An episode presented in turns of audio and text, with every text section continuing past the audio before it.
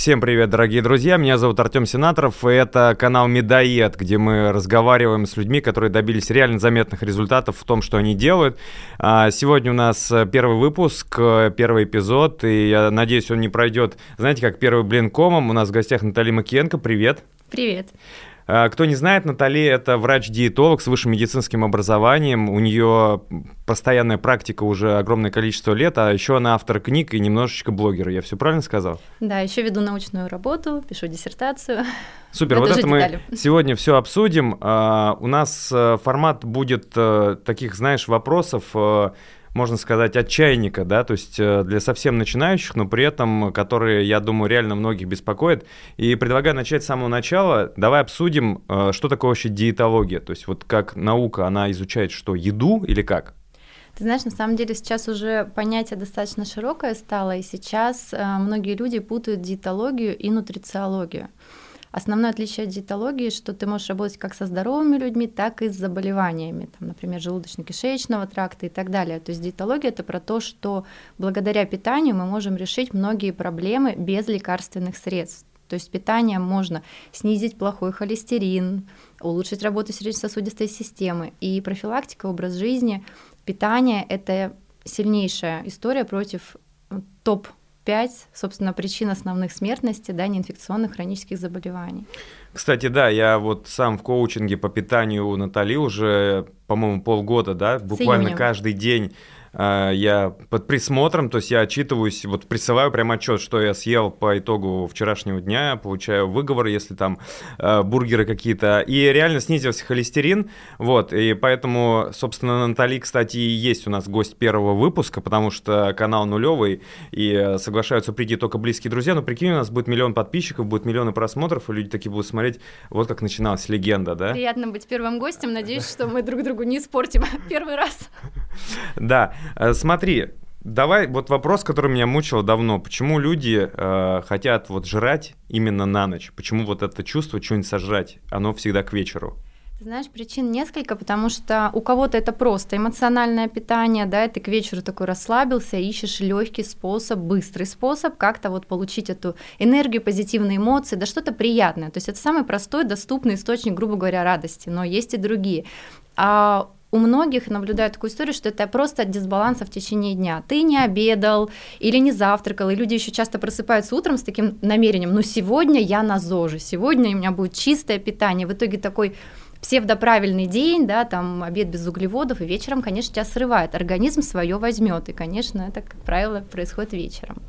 Слушай, мне вот э, всегда запрещено по питанию, вот как бы плохо есть бургеры, да, считается, что это вредная еда. Но если разобраться, там хлеб, э, котлета и овощи, то есть в чем, собственно, вред? В качестве продуктов, в сочетании продуктов. И бургер это не только хлеб и котлеты, там еще, как правило, много соусов, какой-нибудь дешевый желтый сыр. Тут вопрос качества, да, потому что сейчас на самом деле фастфуд тоже бывает качественный и хорошие бургеры могут быть из хлеба цельнозернового или хотя бы подсушенного. А котлета может быть там не свинины, говядины там и так далее, а может быть из индейки, рыбные бургеры. То есть адаптировать можно. Короче, про фастфуд мы обязательно сегодня поговорим. Давай чуть-чуть про тебя. Как получилось, что ты стала врачом? Как тебя занесло в эту непростую профессию? А, ну, ты знаешь, что у меня не прямой путь в диетологии. У меня первое высшее образование юридическое, и меня рано отдали, относительно рано отдали в школу, то есть мне было 6 лет, и мне кажется, у меня чуть-чуть все с таким опозданием. То есть я перво, пер, по первому образованию шла просто, вот у меня папа, это пример по жизни сейчас, да, и во многих смыслах юридическая деятельность, отлично, все, пойду юристом. Ну и тогда все-таки это какие годы, да, то есть мы с тобой ровесники. Как-то вот юристы, экономисты, то есть очень не так много было вариантов. И у меня, у меня есть в семье врачи, у меня дядя врач, э, но как-то у меня дедушка говорил, вот неплохо быть врачом, но я как-то серьезно в детстве об этом не думала. И мне не очень-то привлекало, потому что, ну, как бы представления были такие, что это там или хирург, или что-то такое, вот к чему у меня совсем душа не лежала. И когда я переехала в Москву, еще училась, ну, я уже заканчивала юридически, то есть на последнем курсе я уже начала работать, помощником адвоката я работала. Я вообще 16 лет работаю, но в Омске там в фирме работала, юристом тоже. начались свои вопросы по здоровью, потому что вставала в 5 утра, ненормированный график, могла забыть поесть, могла поесть на ночь и так далее. То есть я не родилась с правильными привычками, да, и доширак ела, и чебуреки, и чего только не было. Свои проблемы, вот вздутие, что-то беспокоило, и мне посоветовали, ну, сходи к диетологу. Я сходила к диетологу, и мне стало еще хуже, потому что а, есть отличные диетологи, но вот классическая российская а в чем была диетология. Тогда? Мне посоветовали есть побольше молочных продуктов. Мне назначили какие-то бактерии попить. Я сейчас не помню, что это конкретно было. И не были учтены мои какие-то моменты, образ жизни, привычки, вкусы. Я с детства терпеть не могла всякие ряженки, йогурты, меня подташнивало от них.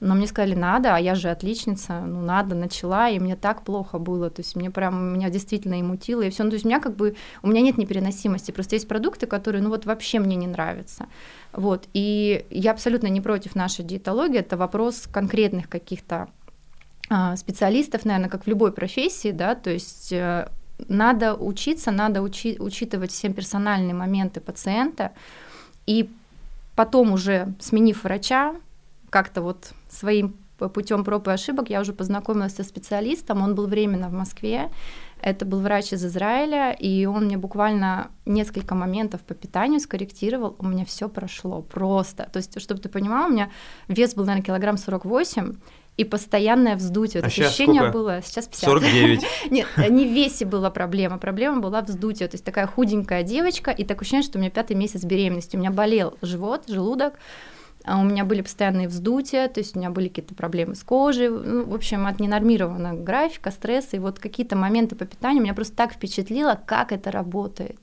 Вот просто, что как это работает. И он мне говорит, я вообще живу в Израиле, преподаю в медицинском колледже, хочешь поучиться, мы тебе можем помочь индивидуальную программу составить, в общем, какие-то моменты. И я думаю, ну я как думаю, у меня же синдром самозванца до сих пор есть, и я думаю, ну, для себя – для Синдром себя. самозванца не мешает ей иметь сотни тысяч подписчиков в Инстаграме, писать книги, но как бы окей, да. Если бы не синдром самозванца, у меня был бы уже миллион подписчиков, потому что я себе очень сильно тормозила все развитие. Прям вот, вот давай, в обратную кстати, сторону да, шла. Перейдем э, в эту тему. Э, очень интересно. Ты не просто решила стать врачом, а скажем так, стать медийным врачом, да, то есть ты в какой-то момент сказала, у меня будет свой там блог, или как это Ничего было? Ничего не было. А, во-первых, у меня был долгий путь, то есть я работала в банке, я была ведущей рисконсульт, я закончила юридический, я много лет проработала. Ну как много лет, учитывая, что 16 Полтора, просто работала. Да. Нет, я работала 16 лет помощником, еще когда училась, там помощником помощника, там за 3 копейки и потихоньку вот нарабатывала опыт. То есть я успела поработать несколько лет юристом. Я была ведущим юрисконсультом в банке «Авангард». У нас можно же называть? Можно. И в Москве. И, собственно, я начала, то есть эту учебу в медицинском колледже в первый год я поняла, что мне очень нравится, и там очень такое сильное тоже отличие от нашего, там было много практики, ты можешь присутствовать на каких-то приемах, то есть мне так понравилось, и я начала, я же юрист, я же понимаю, что я не смогу в России работать с этим дипломом, и хотя там три, три года диетотерапия, но я в России не могу работать, и я пошла в медицинский, то есть mm-hmm. я пошла в Сеченово, в Сеченовский университет, в первый мед наш, вот, а Инстаграм тут есть, когда появился? Вот? Инстаграм появился, когда я сидела на больничном. И на самом деле я не хотела Инстаграм. У меня первая завела Инстаграм папина жена. И она знала, что я учусь, она говорит, а что ты не заведешь? Я говорю, нет, это не мое. И я еще считала, что диетолог и вообще врач, что это только очная работа. Зачем мне онлайн, зачем мне что-то писать? Вот, но как то знаешь, к тебе ты, ты меня знаешь в этом плане, мне надо закинуть идею, я скажу нет, я поспорю, я вообще против, но я потом подумаю. И я вот эти мысли гоняла, гоняла, думаю, и потом мне еще кто-то, знаешь, вот эти моменты шли, мне говорили, ну ты же можешь ты не работай в Инстаграм, ты просто делись. Ну вот просто расскажи, и мне так это откликнулось, ну все, информационная миссия, классно.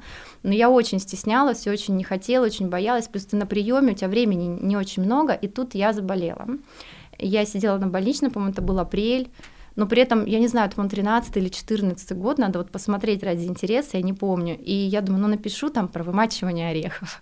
И я написала первый пост, а я еще сидела на форуме тогда еще вот Инстаграм. были, да, да, да, я сидела на форуме, я забыла, как он называется, честно, мне до сих пор оттуда Это девочки пишут, мне до сих пор оттуда девочки пишут, что мы у вас Дион, что-то вот какой-то, в общем, форум, и я там написала, что, девочки, я зарегистрировала Инстаграм, И вот первые, по-моему, 100 человек, они как раз вот с этого форума пришли, и очень многие до сих пор со мной. А я там тоже делилась какими-то советами, а, что-то рассказывала, просто вот там фотографии какие-то публиковала, ну, то есть какая-то потребность, видимо, в этом была.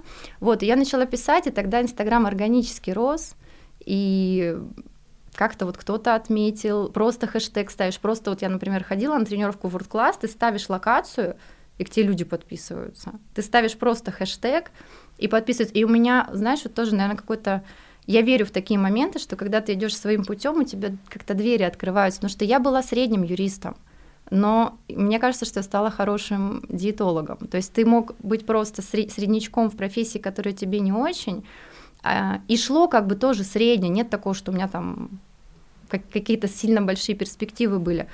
А здесь, понимаешь, ты только пишешь, и к тебе люди сразу приходят и сразу обращаются. Но у меня вот к вопросу моего синдрома самозванца, я пока не закончила вот этот вот израильский колледж, еще учась у нас, и мне писали люди, говорили, составьте программу. Я говорю, я не могу платно составить программу, я не могу брать деньги, я учусь. И у меня тоже до сих пор эти люди со мной, они сейчас уже на платных программах. То есть я говорила, я бесплатно, но я вас еще покажу преподавателю, то есть я составлю, но я проконсультируюсь, с мне вот это вот, у меня не было вот этой опоры, что я могу, ну, наверное, это правильно, ты должен попрактиковаться все-таки первое время. Смотри, вот очень интересный момент, пока мы далеко не ушли, это то, что у тебя наступило будущее, которое не должно было наступить. Ну, то есть ты должна была пойти там по стопам отца и там стать, ну, точнее, должна была стать юристом, у тебя готовилась карьера под это дело, и уже, в принципе, было куда устроиться, да, то есть, в принципе, понятная такая прямая дорога. А ты в какой-то момент сказала, нет, будет не так, и выбрала по-другому. Вот это нужно с характером с таким родиться, или это как это произошло? Знаешь, у меня, наверное, была заготовлена вообще другая дорога, я вообще могла не работать. То есть э, мне вообще говорили, в принципе, женщине не обязательно работать. Э, папа говорил, у тебя я есть, я из обеспеченной семьи, у меня как-то не было то есть у меня не было потребности вообще, то есть я могла не работать. И я, у меня в Омске тоже там были, были там отношения долгие. В принципе, теоретически я должна была выйти замуж, мне бы открыли салон красоты, и я прожала деток, и все. То, то есть у меня вообще шла, вообще у меня шла вот такая. Ну, я, к примеру, это темы, которые обсуждались, как бы, да, то есть я сама всегда как-то рвалась работать, но, по идее, если вот ничего не делать и просто смотреть, как оно могло развиваться, я могла остаться в Омске, выйти замуж, э, быть а там такой вот, ну, как бы я такая золотая молодежь, да, которая вот могла бы на уровне Омска жить вот так. То есть так это что первый тебя не устроило, сценарий. как бы? Ты как бы сказала, я вот не хочу, да, в какой-то момент решила, что будет по-другому? Или Но, что произошло-то? Э, если уже от юридической карьеры идти, ты знаешь, у меня была очень сильная такая апатия, но вот не, не депрессия, а именно апатия. Меня настолько, ну, как бы ничего не радовало, именно вот в плане работы. Мне, знаешь, что не нравилось? Я видела какой-то этап работы, но я никогда не влияла на какой-то конечный результат, да, то есть как-то вот эта сфера, мне вот казалось, что, ну, вот, ну, так неинтересно, я хочу процесс от и до. У меня в семье нет предпринимателей, то есть у меня как-то никто это все не понимал, и у меня какой-то вот не было такого, что ты сможешь или какие-то примеры вот такой реализации, но у меня как-то я все время куда-то рвалась. То есть я Uh, у меня было как хобби там модельная история, uh, я постоянно, у меня там танцы, вокал, я куда только не ходила, то есть несмотря на плотный рабочий там график, я постоянно либо где-то училась, либо у меня какие-то 500 хобби, то есть у меня, я чувствовала просто, наверное, в себе просто энергию, ресурсы, тебе хочется ее как-то хорошо реализовать, и мне кажется, вот я, кстати, думала об этом, меня просто спрашивали на каком-то прямом эфире, что почему вообще вот это захотелось, еще и бесплатно начинала, мне кажется, вот как раз потому, что у меня были закрыты базовые потребности, хочется что-то следующее. И угу. у меня никогда не было мотивации, что так, где у нас деньги зарабатывают. То есть вообще никогда. Я всегда искала, где мне интересно. И вот как-то я, я не знаю, наверное, это что-то просто свое. То есть нет какого-то такого ответа, что ты с этим рождаешься или ты это приобретаешь. Но я думаю, здесь еще есть история в том, что если бы у тебя не были закрыты базовые потребности, ты бы их закрыла, а потом все равно бы думаю, следующим этапом нашла бы что-то свое. Но это могло быть дольше. Сто процентов, да. Расскажи немного про Инстаграм, а точнее про то, что ну, не может быть у человека, у которого сотни тысяч настоящих подписчиков, а, не может у него не быть хейтеров, да, то есть какая-то негативная обратная связь или, а, не знаю, комментарии злобные какие-то такие ядовитые. Тебя это трогает, не трогает? Ты на это обращаешь внимание, не обращаешь? Если да, то как реагируешь, в общем? Ты знаешь, у меня немного, вообще прям немного негатива. Не знаю, почему, наверное, все таки не то количество, может, подписчиков, но Знаешь, какой бывает негатив? Вот э, помнишь вот эту историю серии там у тебя волосы зеленые, да? Ты как ты на это можешь реагировать, если это вообще не про тебя? То есть мне иногда пишут, что я малолетка, что я анорексичка. А, как ты можешь реагировать на это, если ты знаешь, что это ну, человеку так приятно, может думать, не знаю. То есть у меня есть этот момент, у меня это и во врачебной среде есть такая история, что мне немножко меньше лет дают, чем мне есть, да, то есть мне 35. Ей 72? Раскрыл мой секрет. А, то есть чуть-чуть, как бы не то, что я там на 18 выгляжу, но немножечко вот этот момент есть. Какой прям хейт? Ты знаешь, бывает не хейт, а очень такие неуважительные вопросы. То есть, знаешь, мне, наверное, месяц назад был вопрос какой-то в Инстаграм, как, знаешь, интонация, да, человек пишет, а вы в университете учились или полы мыли? Вы пишете, что вы выпускник как бы, ну что ты можешь ответить на такой вопрос? То есть я это как вопрос не воспринимаю. Когда конструктивное что-то, я всегда поясню. Раньше вообще даже на такой вопрос я бы начинала пояснять, оправдываться, там, не знаю, диплом скидывать.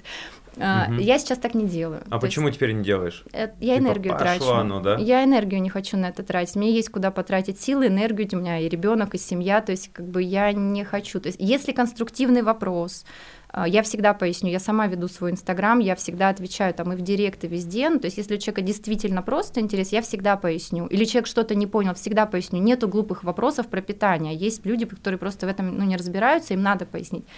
А на вопросы вот такого плана, то есть я, наверное, как хейт даже не воспринимаю.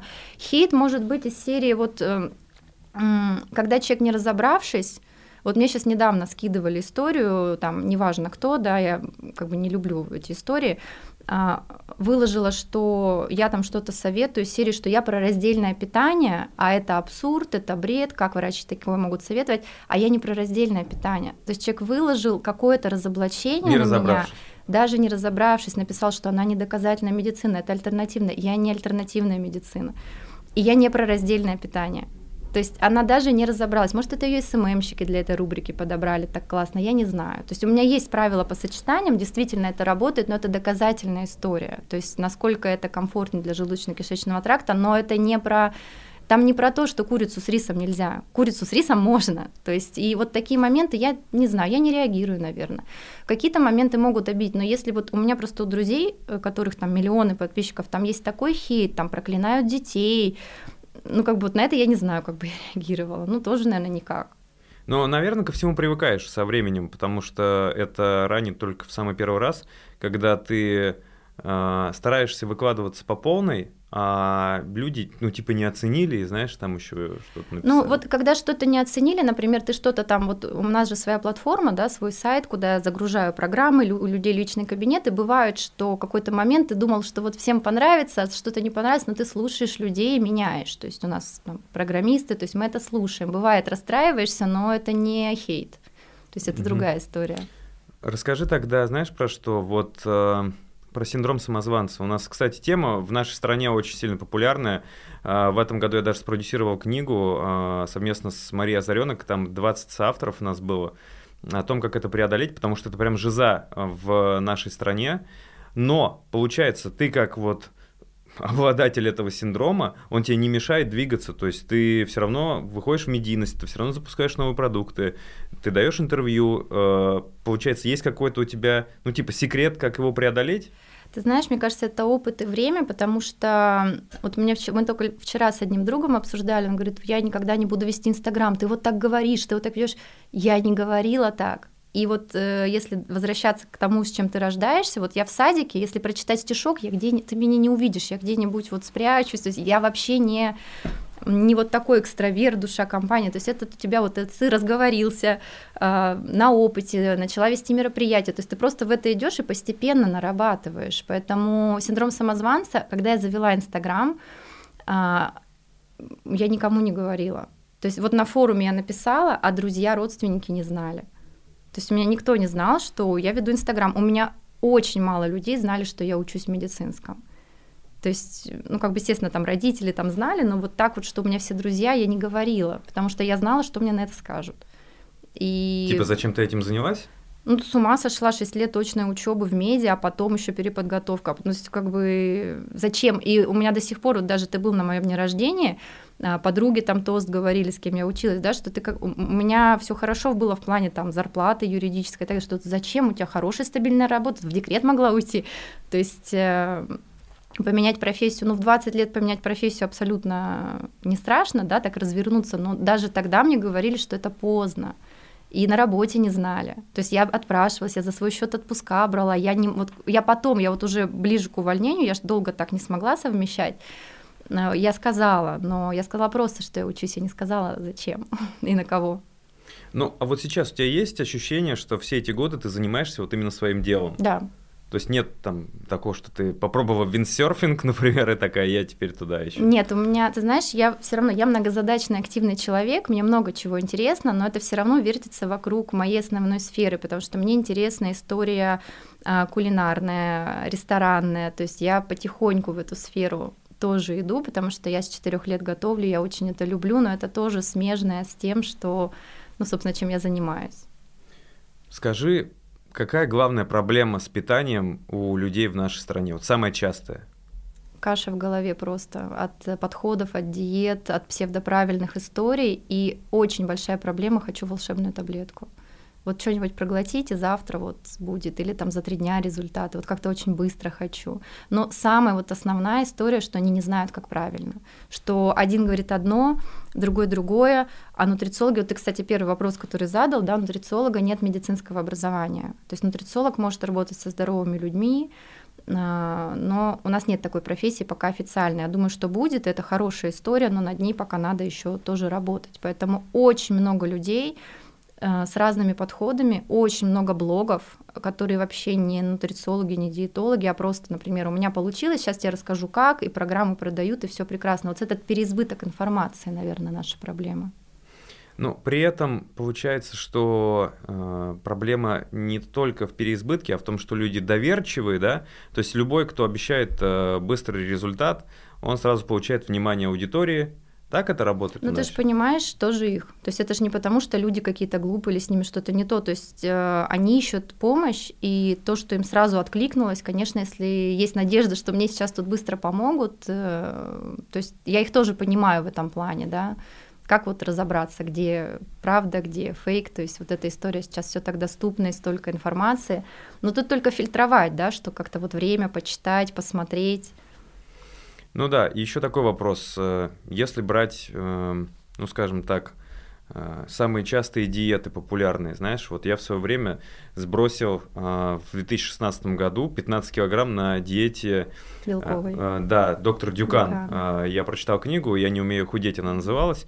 И там была история в том, что я реально сбросил 15 килограмм, и э, все было круто, а потом, после этой диеты, э, я прочитал огромную статью о том, что на самом деле это вредная диета, и типа можно так, что там, печень посадить, да? Ну, переизбыток белка, да. То есть получается, что ты можешь получить результат э, в короткую, но навредить себе, условно, там, в долгую, так?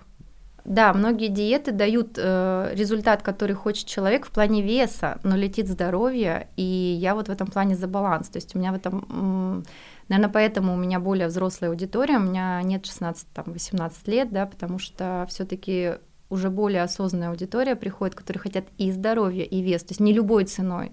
Вот похудеть любой ценой диет очень много. А как это сделать правильно, чтобы наоборот получить пользу? Потому что можно снизить вес, но не снизить холестерин, да, и будут риски совершенно другие, потому что люди сейчас больше думают про здоровье, в этом плане, наверное, плюсы пандемии какие-то мы получаем.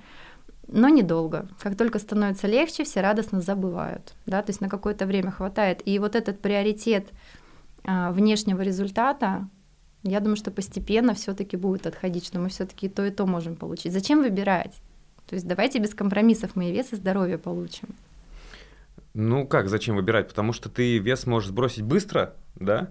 А цена, которую ты платишь, ее не сразу как бы платить надо, и поэтому считается, что... Ну, а типа... ты можешь не платить эту цену, ты можешь и вес сбросить достаточно быстро. Тоже и, быстро, да? Ну, смотря какая задача, да, то есть понятно, что если человек приходит там с анемией, или, например, женщина приходит с аминореей, когда нет цикла более там 5-6 месяцев, ну, ты не можешь дать быстрый результат, но зато ты его даешь питания, без гормонального там лечения, без токсичного железа, да, можно без препаратов, во многих случаях, не всегда, естественно, иногда требуются какие-то там БАДы, лекарственные средства, но это более долгий процесс. Но зато это твой организм, это естественный процесс. То есть все-таки у нас организм все умеет, и настроить вот его правильно, вернуть эти настройки можно. Просто, ну тоже как долго? Ну месяц это долго или нет? Да, снизить холестерин можно за три недели. Ну, вот липопротеины низкой плотности, именно плохой холестерин. То есть это долго, статинами не быстрее то есть препаратами, а все-таки натуральная работа естественного организма, она, конечно, намного ценнее. И в здоровом теле нет места лишним килограммам. То есть у здорового человека не может быть там серьезной степени ожирения. Ну, слушай, если человек здоровый, он при этом э, вечером любит э, под чашку чая съесть овсяных печенье, это как бы... А надо посмотреть, что у него с обменными процессами. У нас есть углеводный, липидный, пуриновый, то есть что-то мы там точно найдем, как правило. Если это, не, если это разовая история, ничего страшного в этом нет, да, то есть все, у всех бывает. Когда это регулярная история, мы точно увидим последствия. Насколько в еде, особенно во вредной, сильна, вот, скажем так, сила привычки. То есть я просто привык, вот это есть такое-то время. Это насколько тяжело перебить? Ну, вот окончательно перебить месяца три надо, конечно. Вот прям окончательно. Но первые результаты уже за неделю чуть-чуть меняются, вкусы, привычки. То есть вот у меня программа на неделю, которая есть, вот уже результаты есть э, после этой первой недели, потому что тут люди заканчивают эту неделю и говорят, все, питание кончилось, можно к старому вернуться, и они пробуют что-то предыдущее, например, молочный шоколад, а что мне так приторно, а мне уже невкусно. То есть немножко рецепторы отдохнули, поэтому сила привычки. То есть, и знаешь, важно, что понимать, мы все привычки себе сами создали, и мы сами можем любую другую создать. Поэтому здесь вопрос желания, настроя. То есть не все хотят, не все понимают, кто-то видит выгоду в своей привычке, в своем заболевании там, и так далее. Что Неосознанно значит выгоду даже. в заболевании? Ну, типа, что все жалеют или что имеется в виду? А, кто-то, да, кто-то внимание больше через это привли... при получает, привлекает кто-то защиту какую-то в лишнем весе. Псих... Ты можешь это не осознавать, но это есть. Я же еще заканчивала психологический факультет МГУ, но как переподготовку на психофизиолога. Я не работаю психологом, но для, вот, для моей работы эти знания тоже важны, как комплексная история работы с подопечными. И действительно, во многих заболеваниях то, как к тебе относятся, или где ты можешь пожаловаться. Всегда ты человек можешь, можешь сказать, ну у меня вот это я не могу, и, а на самом деле можешь. Но это надо прорабатывать, потому что, знаешь, как вот э, у меня психолог в команде, который говорит классную фразу «не причиняйте другим людям пользу». Потому что вот спасать человека, лечить, а он не хочет, да, то есть надо смотреть ситуацию, почему ему эта ситуация выгодна, важна и так далее. Ничего эзотерического, эзотерического абсолютно научная информация тоже в этом есть. Ну, получается, эзотерического нет, а есть э, сила воли, да, то есть человеку какое-то время нужно просто продержаться вот на морально-волевых, я эту неделю обламываюсь, и в ожидании, что потом пойдет легче. Так это работает? Ты знаешь, вот честно, да, тебе надо сфокусироваться и чуть-чуть поработать со своим питанием. Вот хотя бы договориться с собой на одну неделю. После первой недели уже чуть-чуть легче, после трех еще легче, после месяца еще легче. Ты постепенно вот такими шажками делая минимальные действия, которые ты готов, ты придешь к своему максимальному результату и к своему постоянному здоровому образу жизни. Не надо сразу ставить себе задачу, что все, я там завтра бегаю каждый день 10 километров и ем только все правильно. Начни хотя бы воду пить начни хотя бы там два раза в неделю каким-нибудь спортом заниматься и так далее. То есть вот какими-то маленькими шажками. То есть это, наверное, звучит достаточно скучно, но это действительно работает только так. То есть какие-то разовые истории, они всегда приводят к срыву. То есть какой-то временный результат. Зачем тебе временный результат? Мы что, только летом в отпуск ездим? То есть вот это все уже Похудеть ушло в прошлое, что морю, я худею да. только к морю. То это море можешь поехать сегодня. Ну, то есть, э, а в бассейн пойти, а, ну, не знаю, кто замужем, да, вы же не только к морю раздеваетесь, ну, то есть, и никто не замужем тоже. А, то есть, ну, я не знаю, мне важно как бы круглый год в форме быть, у меня нет вот этой истории, что какой-то съемки, у меня съемка может быть в любой день, у меня может быть интервью в любой день, у меня может быть выступление или там тоже море, когда я захочу, да, или когда муж захочет. Вот у тебя был период, когда ты, говоришь, ела доширак, да. чокопай или да. что там было? Чокопай нет, чокопай не, не любила. Доширак, чебуреки, кофе три в одном.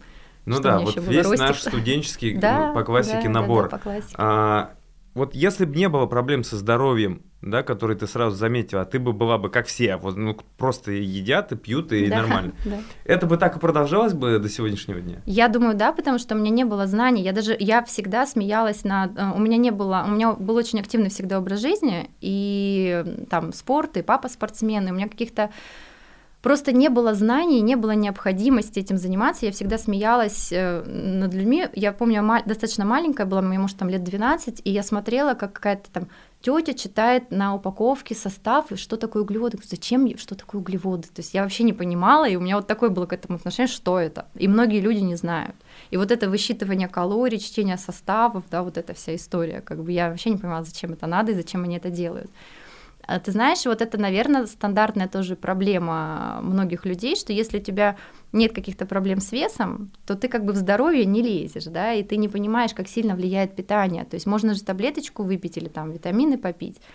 И как бы не пропагандировалось это, пока это еще не такая массовая информация, к сожалению, что все вот образом жизни, собственно, корректируется.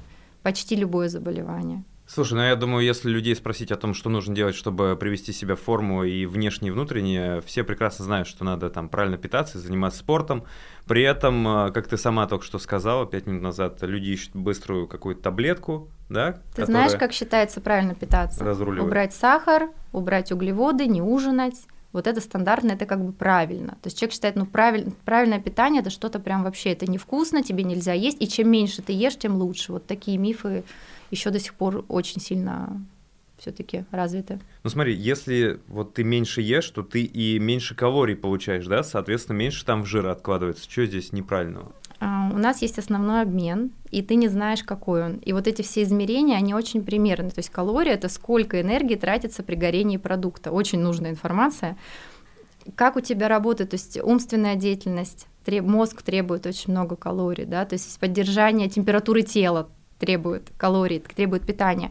Чтобы дышать, нужна энергия. То есть калории, по сути, ну, грубо говоря, тебе нужна энергия.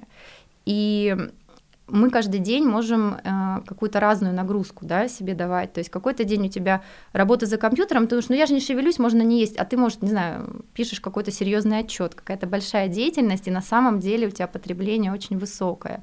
И в какой-то день, например, ты болеешь, лежишь и не шевелишься, действительно ты хочешь есть меньше, поэтому придерживаться какой-то одной калорийности – ну, нецелесообразно. Сегодня ты такой, завтра ты такой. Сегодня я захотела побольше, более активный, насыщенный день, завтра ленивый день, хочется поменьше. И люди сказали, какая порция должна быть там приема пищи? Вот меня спрашивают, сколько ты кусочков пиццы можешь съесть? Могу два, могу шесть.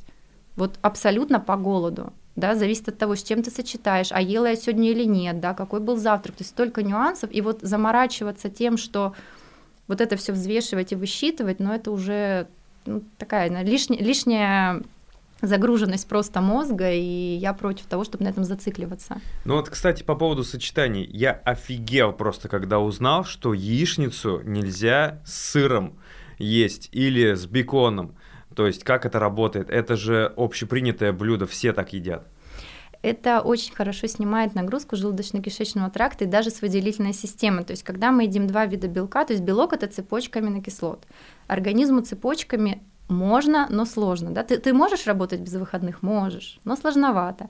И если мы можем как-то чуть-чуть облегчить организму жизнь, да, ты не умрешь, если ты съешь там яичницу с сыром, но организму будет сильно легче, желудочно-кишечный тракт, пищеварительная система будет работать лучше. И очень классные исследования на эту тему сочетаний по белкам конкретно, они там при заболеваниях ЖКТ, при тех же гастритах, да, а у нас очень мало людей с полностью здоровым желудочно-кишечным трактом. И получается, аминокислоты, да, каждая аминокислота, она распадается, э, и там остается там вода, аммиак, это все надо выводить, да, то есть, ну, грубо говоря, аммиак, конечные продукты распада. И чем его больше, тем сложнее выделительная система системе. А у нас еще экология, а у нас еще стресс и так далее. Поэтому вот когда мы два вида белка перестаем есть в один прием пищи, действительно только за счет этого правила идут первые результаты. И, кстати, тяга к сладкому тоже снижается, потому что переизбыток белка уходит. Что такое тяга к сладкому? Почему хочется именно вот сладость какую-нибудь сажать и вообще обожраться, знаешь, на ведро мороженого перед телеком? Как это Быстрое работает? удовольствие, быстрое удовольствие. Нужен вот дофамин, где, где мне получить это удовольствие, потому что все остальное это требует каких-то действий, да, там, э, потому что так, такой же эффект может давать, там, не знаю, обнимашки с сыном, там, секс и так далее. То есть очень много источников на самом деле. Но самый простой, когда не надо ничего делать и не надо никак-то напрягаться, это сахар. Вот сахар это, ты говоришь, не надо полностью исключать. А где вот эта граница между я чуть-чуть сахара и я вот уже слишком много стал его есть? Как это определяется? Ну смотри, пользы в белом сахаре нет. Действительно, белый сахар лучше исключить, но есть другие источники. Тот же мед, хороший шоколад качественный, домашняя какая-то выпечка, сиропы, ну то есть другие альтернативы. То есть белый сахар стоит исключить, потому что вот здесь будет сложная история. Сначала ты хочешь кусочек тортика, а потом организм адаптируется, ему мало, и хочется два кусочка тортика, и вот так по нарастающей, и уже человек там торт съедает за раз и так далее, поэтому эта история зависимости действительно. А вот, например, какой-нибудь кленовый сироп, мед э, в правильном количестве таких историй не будет, да, но еще очень сильно стабилизирует вот эту тягу к сладкому правильное, собственно, распределение продуктов в течение дня, биоритмы, правильный обед. Если ты будешь забывать обедать или обедать огурчиком с курицей, то, конечно, будет тяга к сладкому. Организм будет просить вот эту быструю энергию где-то. Вот, кстати, классная тема интересная, это еда как зависимость ты говоришь, что торт э, с каждым разом его хочется есть все больше. Это похоже на, ну типа как вот наркоман, да, увеличивает дозу. Здесь примерно то же самое. Ну вот э, природа одна и та же. В книге как раз вот этот ресурс для сильной девочки, во второй я писала про эту историю. А, она в психологии тоже доказана, что вот эта адаптивность. То есть ты приезжаешь на Мальдивы, кайф, прошел месяц. Ну, Мальдивы, Мальдивы. То есть и здесь то же самое. То есть ты уже на один кусочек тортика как бы не получаешь вот эту энергию, вот эти эмоции, он тебе как-то уже не так радует. И хочется, думаешь, ну, наверное, надо побольше. Не ты думаешь, а организм просит. Поэтому, ну да, это действительно, это адаптивность, это зависимость, и то, что мы еще ко всему привыкаем, да, то есть а дальше, вот если у тебя уже просто предел по сладкому, у человека начинается следующая какая-то ступенька. А может быть с сигаретой, а может быть с алкоголем. То есть ты что-то начинаешь добавлять, у тебя начинает такой бандл появляться уже, у тебя комплекты, да-да-да, у тебя же идет какой-то набор э, к этому тортику, надо что-то еще. Вот, знаешь, я тут еще одну вещь понял такую. Э, обожаю э, нюхать в эти э, гели для душа, знаешь, которые с, ягодные и э, банановые. То есть там запах, как у реальных вот йогуртов. То есть я понял, что гель для душа туда добавили какие-то химики из лаборатории, вот такое сочетание, э, такую формулу, что получается запах, как будто вот реально банан. Мы даже с командой обсуждали, у меня одна девочка, которая сотрудник, она говорит, я попробовала шоколадный гель, как бы вдруг он сладкий. Да, и э, она говорит, нет, он горький. Но э, сам факт того, что можно имитировать вообще любые запахи и вкусы, он приводит к тому, что появилась информация, вот скажи, это правда или нет, что производители, они умышленно добавляют какие-то там вкусовые добавки, усилители, чтобы ты как на наркоту садился на еду и ел только ее еще больше. Да, и даже есть маркетинговый ход в супермаркетах, э, ароматизаторы, вот этот запах круассана свежеиспеченного и так далее, это работает, покупательская способность. Ты как бы типа есть начинаешь хотеть и больше покупаешь в таком состоянии. Поэтому это да, есть. Как вот в этом мире, где все производители еды хотят твоих денег, хотят подсадить тебя на свои продукты, а как оставаться осознанным и так, ну, вот со стороны смотреть, контролировать вообще все, что ты ешь? Ну, здесь на самом деле, наверное, история в каком-то самообразовании, либо в правильном человеке. Вот найди правильный блог, человека с медицинским образованием.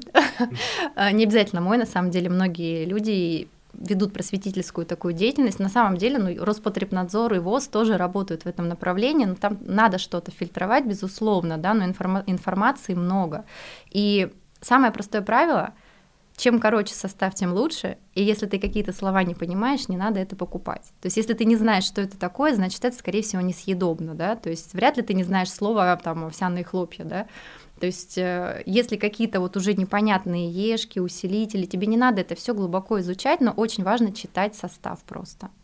И не верить лицевой стороне этикетки. Если написано био, органик, ПП, там еще что-то, надо перевернуть, почитать. Все равно надо почитать. Потому что есть нормы, какой процент чего там может быть, и это не гарантия, что там нет ничего лишнего. Ну вот у меня, я вчера э, заезжал к родителям, у меня батя хвалился, что купил эко-сардельки. Эко-сардельки, да? Да, ну... э, зеленые, как бы натуральные. Не знаю, как это работает, но этикетка говорила именно это. Э, что получается, если человек э, смотрит на состав, и там, э, допустим, на первом месте сахар, это значит, что там сахара больше всего? Да, то есть идет состав от большего к меньшему в России, по крайней мере, да, то есть есть в странах разные требования, но в России так. И то, что стоит на первом месте, это основной ингредиент, да, поэтому когда, например, в хлебе там дрожжи или сахар стоят на последнем месте, с этим можно жить и можно это вполне покупать. Но когда на первом месте, вот это а, тоже Гречневая лапша. Раньше была хорошая, мне нравилась, да. Вот сейчас я последние два года уже очень мало брендов. То есть ты хочешь гречневую лапшу, там соба. Читаешь состав. Первое место пшеничная 80% мука и 20% гречневой. И это нормально. Это вот продается и называется гречневой угу. лапшой. Видела вот эти картинки, когда показывают там банку Кока-Колы и написано вот столько-то кубиков сахара там содержится на самом деле. А как это работает? Ну, то есть, если просто в кипяток вот эти там 13 кубиков сахара или сколько вбухать, но это же получится настолько сладко, что пить не сможешь. А Кока-Колу мы можем пить, и, в принципе, она, ну, как бы, ну, распространена. Ну, там же идет содержание, что добавлено, да, там фруктоза, сахар, там надо читать, я там не изучала этот момент, да, но мне кажется, я очень давно не пила Кока-Колу, мне кажется, она сладкая. Ну, это тебе не кажется, она действительно сладкая. У тебя когда-нибудь бывают настроения, что ты берешь и ешь что-то, что обычно не ешь? Ты знаешь, я ем все, что я хочу. То есть вопрос уже в настройках, и я с этим не родилась. Я где-то около двух лет, наверное, у меня это заняло, вот этот переход, перестройка. Но у меня не было наставников, я сама вот пока училась, там вот эти все медицинские образования, да, а, я перестраивала. Но я ем все, что мне хочется. То есть я ем пиццу, это можно есть, это сочетается. И у меня нету запрета. То есть если бы я себе сказала, что мне что-то нельзя, конечно, я бы, наверное, это захотела. Но вначале, вот когда мы все-таки начинаем работать, даже как в твоем случае, да, вот первое время, вот эти действия под контролем. Ты должен только не нельзя, а как бы мне пока вот полезнее вот так, но потом постепенно ты привыкаешь, и тебе правда перестает хотеться этот продукт. А за счет того, что я ем все, например, я пообедала там, не знаю, у меня овощной суп и пицца с сыром, там четыре сыра. Я не хочу ее вечером. Ну ты ее ел сегодня, ну не хочется вообще. Поэтому... А вот смотри, если у тебя какой-нибудь непростой день, и у тебя не получилось пообедать, или как-то там что-то не срослось, и тебе хочется пиццу вечером, у тебя такое бывает? Mm-mm. М-м. Ну, у меня, был... Нет, не, не, не, у меня бывают дни, когда у меня все полетело, я не пообедала, и у меня вместо обеда полдник, но я тогда это полдником компенсирую. Но я тогда хочу, знаешь, что я хочу какой-нибудь теплый прям ужин какой-то. То есть мне надо что-то вот тепленькое, согревающее, но как-то вот про пиццу не вспоминает у меня мозг. Но в этом ничего такого нет. Если у тебя полетел день, и ты разово поужинаешь пиццей, ты как бы не умрешь. То есть я против фанатизма, и я не хочу из людей роботов делать. То есть такое может быть. То, что этого нет у меня, это не значит, что это ненормально или нормально. Это знаешь, как мне говорят, у вас мало рецептов со свеклой, она не полезная. Ну, я могу что-то не любить или что-то не хотеть. А человек может по-другому, это тоже нормально. Вот по поводу пиццы здесь надо прояснить, а то ее сейчас, если послушать, то и там все вполне все нормально. А по факту э, разрешено только 4 сыра и маргарита, да? Вот только две Слушай, пиццы. есть по постные пиццы без сыра на томатной основе с морепродуктами, овощные. То есть сейчас очень большое меню. Мы не сочетаем разные виды белка. То есть ветчина, грибы и сыр не сочетаются, да, но тебе будет тяжело. То есть, опять же, если ты так поел, ну, значит, тогда ты уже в течение дня не проголодаешься при правильных настройках организма. То есть, опять же, все без фанатизма, но ты привыкаешь. И у меня даже муж, вот он настолько привык к этому, что когда он видит такое сочетание, ему не хочется, тебе неприятно. Это как вот, знаешь, вот я в сторис выкладывала тарелку, да, там а, грибы, тунец, творожные эти сырники, а, еще что-то. там что-то. Да, хумус. И как бы ты смотришь, и тебе не то, что это хочется, тебе как бы у тебя аппетит пропадает. И вот когда ты переходишь на вот эти сочетания белка, ты просто начинаешь по-другому к этому относиться искренне, не специально. Прям вот искренне ты смотришь, я не хочу сыр с лососем. Ну, то есть мне это неприятно. Ну, вот ты сейчас заговорил про мужа. Знаешь, есть такая поговорка, что нет пророка в своем отечестве. А у тебя как дома? То есть вся семья строго вот соблюдает все сочетания, да, никто ни на что не срывается, или как там у тебя это работает? Ты знаешь, э, я не навязывала никогда, то есть как-то ты просто работаешь и своим примером, и сочетания вот как-то, да, потихоньку вошли всем, а именно вот проходить программы, вот у меня там и свекровь проходила, да, и мама, то есть они как-то все в итоге стали обращаться, но знаешь, когда вот все таки ты своего так не воспринимаешь, а когда тебя стали показывать по телевизору, а, муж как-то почитал отзывы, что-то там вылетело, и ты такой, то есть это, вот, у тебя вот такие результаты, а можешь мне составить? Вот как бы когда ты просто показываешь своим примером, своими результатами, своей работой, то есть мне папа говорит, я тебя по телевизору увидел. То есть, наверное, когда ты признание такое более общественное получаешь, а, вот тогда семья, наверное, больше... Авторитет добавляется, да, да. я больше Да, ты видишь, сколько у тебя там подопечных, какие результаты у твоих пациентов, да, наверное, вот это больше дало, потому что я никогда вот не бегала и не навязывала, но как бы по сочетаниям вопросов нет, по каким-то, естественно, какие-то свои моменты у всех есть, я там не, не бегаю, не смотрю, у меня даже вот друзья иногда говорят, ой, с тобой типа ужинать, ты сейчас что-нибудь скажешь, я не смотрю даже, что они едят. То есть я как бы смотрю, когда я работаю с человеком, когда меня спрашивают. Я не буду лезть и что-то у кого-то забирать или навязывать без свое запроса, мнение. Да? Не то, что без запроса, я как бы меня не спрашивали, человеку все нравится, все устраивает. Я не буду говорить там, убери, пожалуйста, вот это. То есть это же раздражает только. Если меня не спрашивали, если человек не хочет работать со своим питанием, у меня есть друзья, которые как питались, так и питаются. И, ну, как бы может что-то другое им нужно. То есть я не навязываю, но со временем потихоньку прибавляется подопечных среди друзей, среди семьи. Еще одна тема, не могу не задать вопрос. Для того, чтобы похудеть, обязательно заниматься спортом? Чтобы похудеть, нет, не обязательно, но для комплексного вот эстетического эффекта, конечно, в идеале да, но просто, чтобы похудеть, нет, питание первичнее. Можно питаться, но не заниматься, и ты похудеешь. А если ты занимаешься, но не питаешься, ну, то есть ешь, что попало, да, ты не похудеешь. То есть только спорт не даст результата, только питание даст. Но чтобы вот уже шлифовать, потому что, опять же, я за баланс. Быть просто худой – это некрасиво, да, потому что можно, вот есть термин такой skinny fat, как бы ты худенькая, но все такое рыхлое, там, целлюлит и так далее, да, а чтобы все таки была подтянутость, э, дополнительно какая-то физическая нагрузка, не обязательно прям спорт, можно хотя бы гулять, можно что-то на коврике дома делать, не обязательно ходить в спортзал, заниматься с гантелями. Я не занимаюсь вот именно в тренажерном зале. Да, вот а чем занимаешься?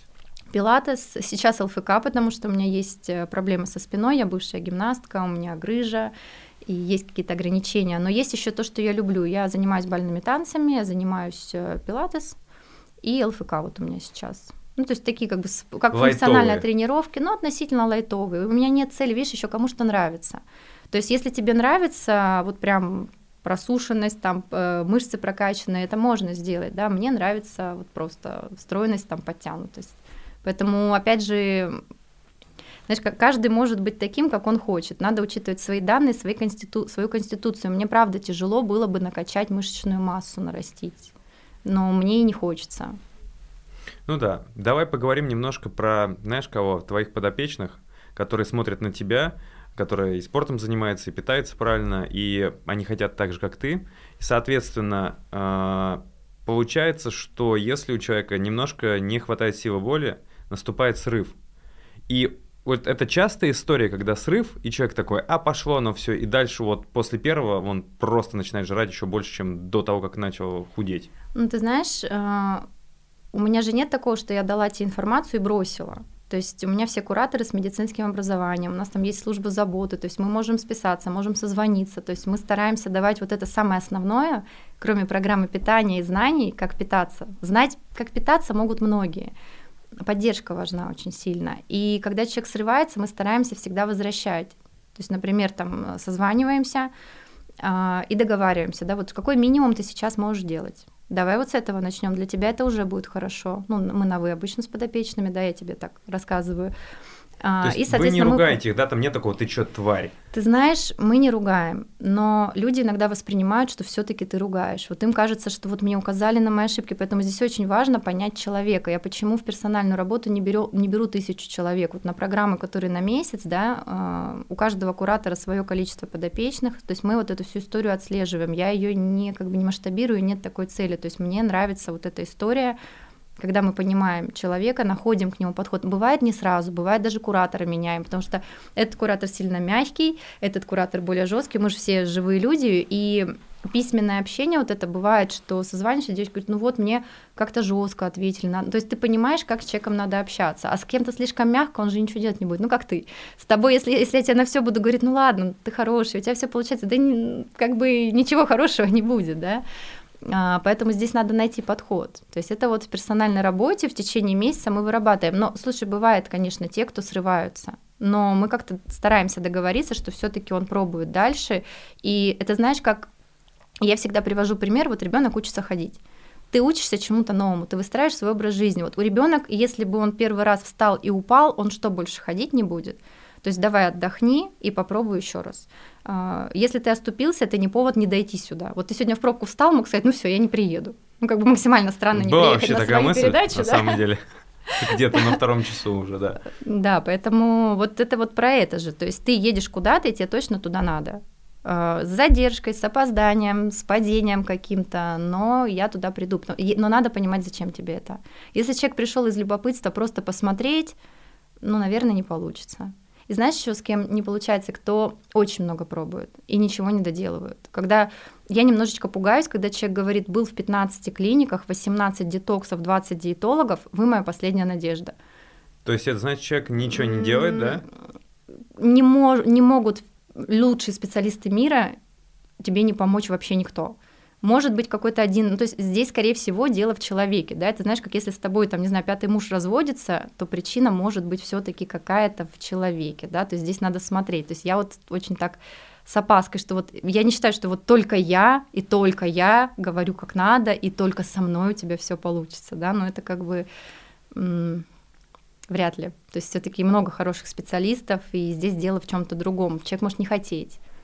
Вот можешь пояснить подробнее, как это так человек может не хотеть? Ну, то есть я не могу понять, если речь идет о питании, а питание это самое главное, что влияет на здоровье, ну здоровье же всем нужно, ты любого на улице остановить человек скажет, я хочу быть здоровым. Почему какая-то дополнительная мотивация здесь требуется? Ты знаешь, требуется, и более того, очень часто еще обесценивается история, то есть кто-то может сказать, а, а чего вы, вы платно работаете? Это же питание. Ну, то есть какие-то, хотя у меня очень много бесплатной деятельности, в том числе я он не консультирую онлайн платно, я могу только подарить или бесплатно провести, да, то есть я не, не веду прием онлайн.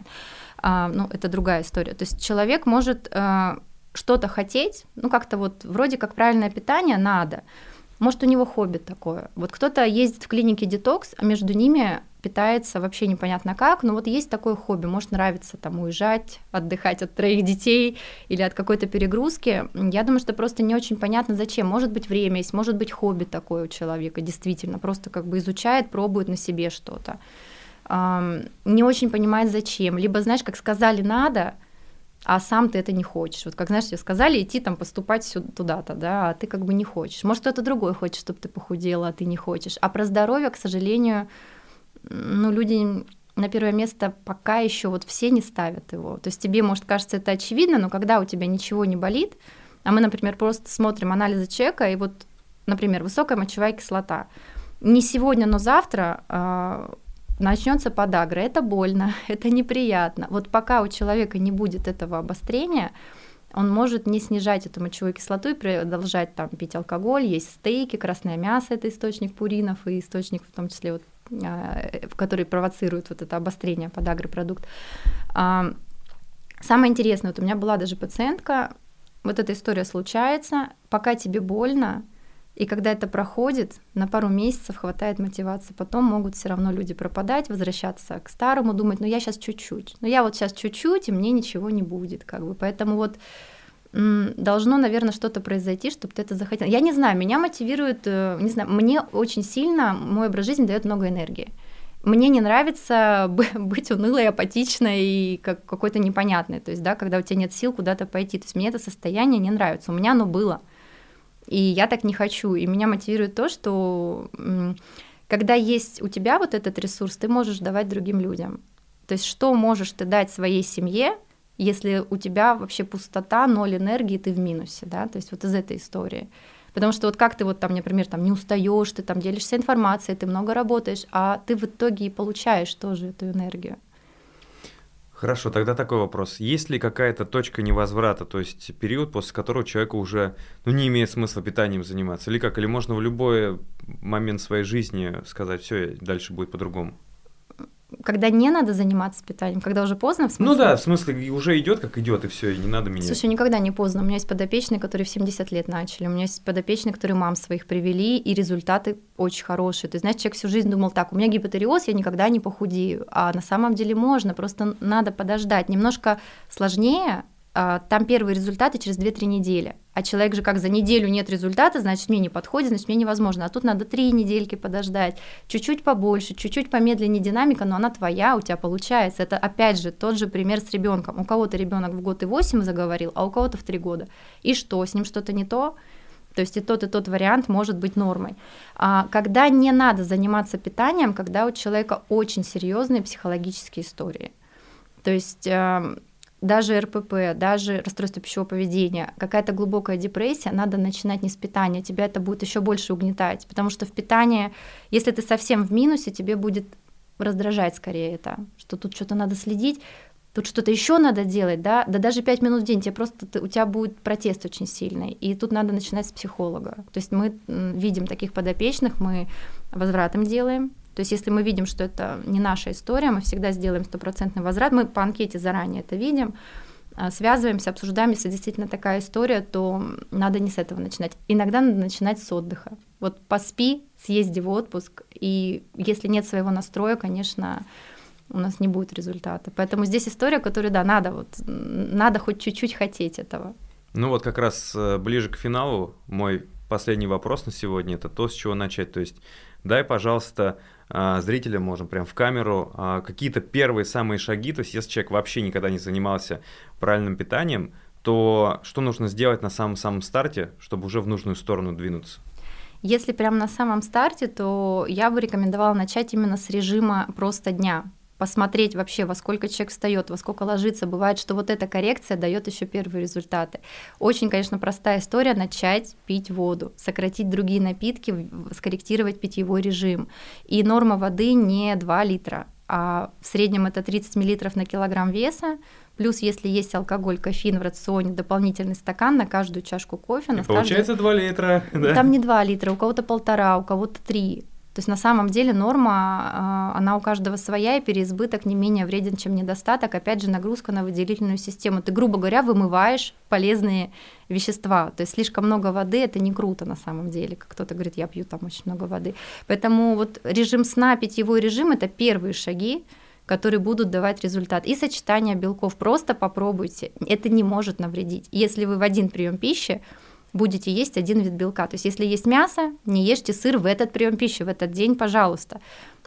Никакого вреда не может быть, а вы почувствуете результат. Просто попробуйте. Вот на самом деле история про просто попробовать вот этими маленькими шажками. И, конечно, очень сложно помочь человеку, который спит час в сутки, там, да, или какие-то вот такие истории. Поэтому сон, вода и сочетание белков — это первые простые шаги, которые никак тебе не усложнят кардинально твою жизнь. А уже какие-то нюансы, сложности, то есть не надо бежать сразу сдавать стопки анализов. Потому что люди часто начинают с чекапов, да, а ты начни делать какие-то простые вещи, у тебя уже по здоровью пойдут изменения. Бывает, что ты уже сдаешь, а анализы уже получше. Потому что, например, та же высокая вязкость крови – это часто просто дефицит воды. Ну что, ребят, вот такая у нас история. Вселенской тайны здесь нет. Хотите начать э, налаживать питание, и вот это просто первый шаг вода, второй шаг сон, дальше сочетание белков и вот эти простые рекомендации, которые многие так знают, но не все делают, они действительно дают результат. Наталья, спасибо тебе, что нашла время прийти на интервью. Это подкаст «Медоед» на одноименном канале. Сегодня у нас в гостях Наталья Макиенко, это врач-диетолог с высшим медицинским, блогер, автор книг, автор автор научных работ. Спасибо тебе огромное, и мы увидимся через неделю, так что оставайтесь на связи. Пока. Спасибо.